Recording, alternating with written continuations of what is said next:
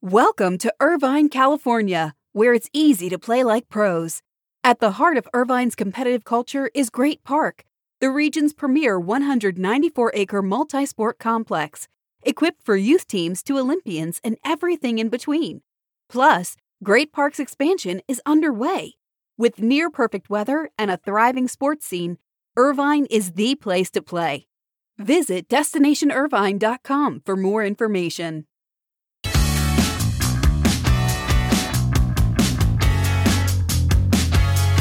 Tomorrow's Derby Day, look for close to 45,000 fans in attendance on Churchill Downs on Saturday. This is your morning buzzcast for Friday, April 30th, the last day of April. Can you believe it? Hard to believe. Hope everybody is doing well. Should be a busy weekend with the Derby and the NFL draft. And if you watched last night, the first round of the NFL draft felt a lot like previous years.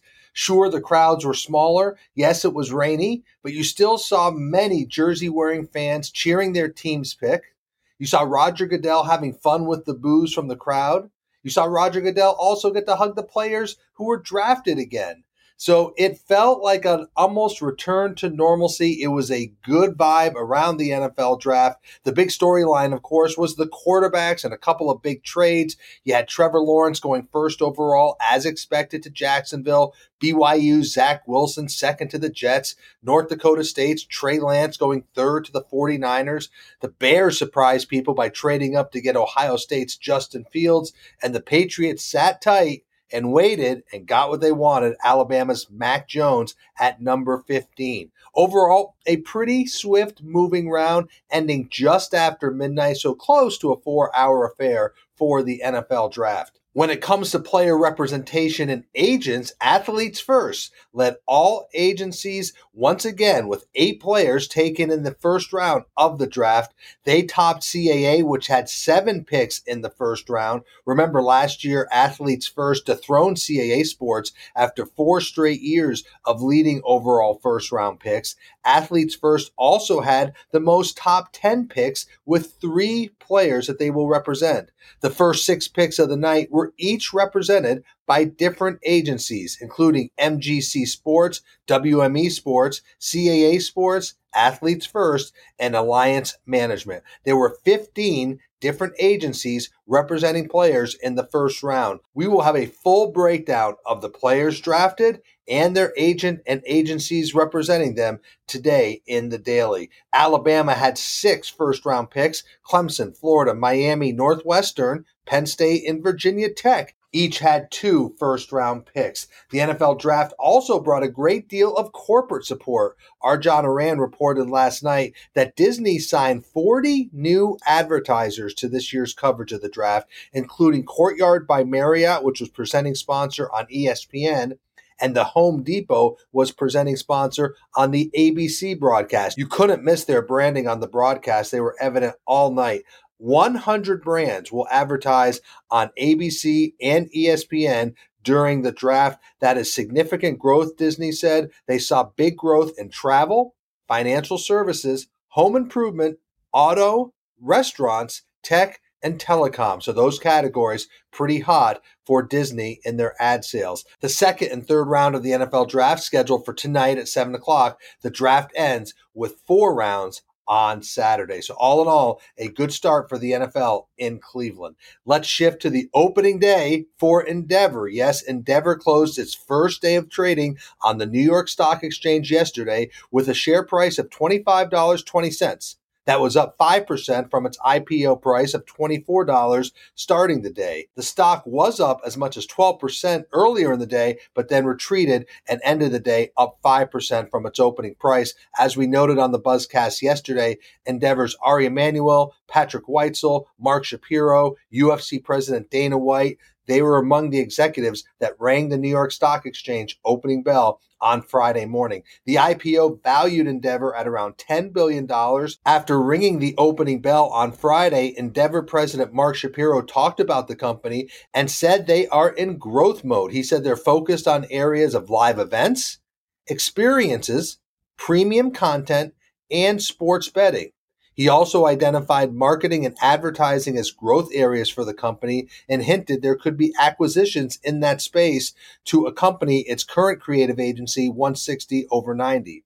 Interestingly to me, he said that the UFC is the key to global growth for Endeavor and a potential entry point into China. He said that nothing is hotter in sports or trending better in sports than the UFC. He said they plan to bring the UFC to France in the future. They've already taken it to Russia. And he says their long term plan is to take the UFC to China. So a big day for Endeavor, a successful day for Endeavor, and it looks like more future growth in the plans for Endeavor. Let's shift to some news around the Pac 12 because yesterday, NBA senior executive Amy Brooks told our Michael Smith that she is not a candidate to replace Larry Scott as the Pac 12 commissioner. The well regarded Brooks joins a growing list of candidates who have been linked to the position only to opt out of the search. Amy Brooks's name surfaced in reports earlier this week, and it was understandable. She played basketball at Stanford.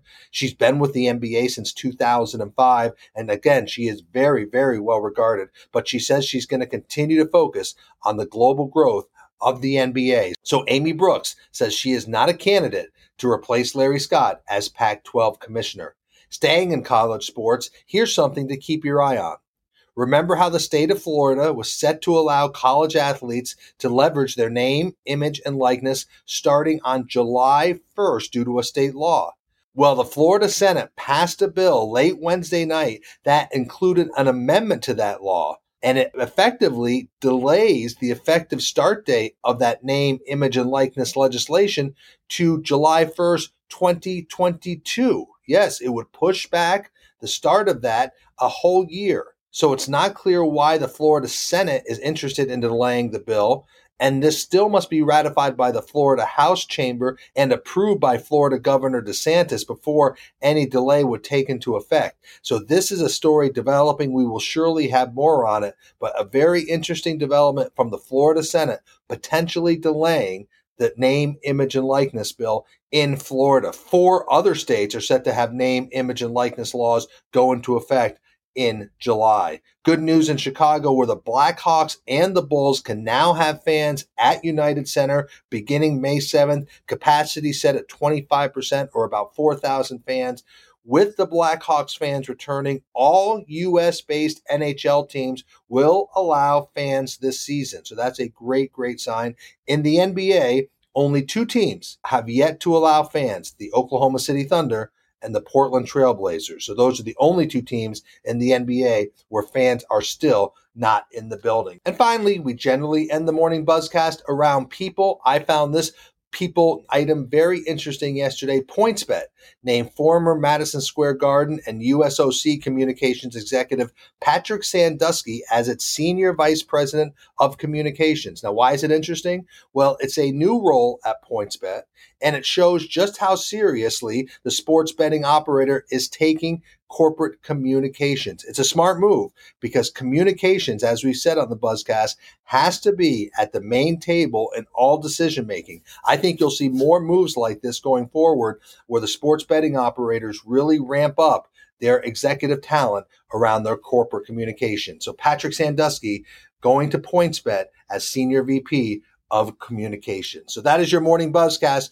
for Friday, April 30th. So again, a busy weekend, continuing the NFL draft and the Kentucky Derby on Saturday. I'm Abe Madkour. Hope everybody has a great weekend. I'll speak to you on Monday.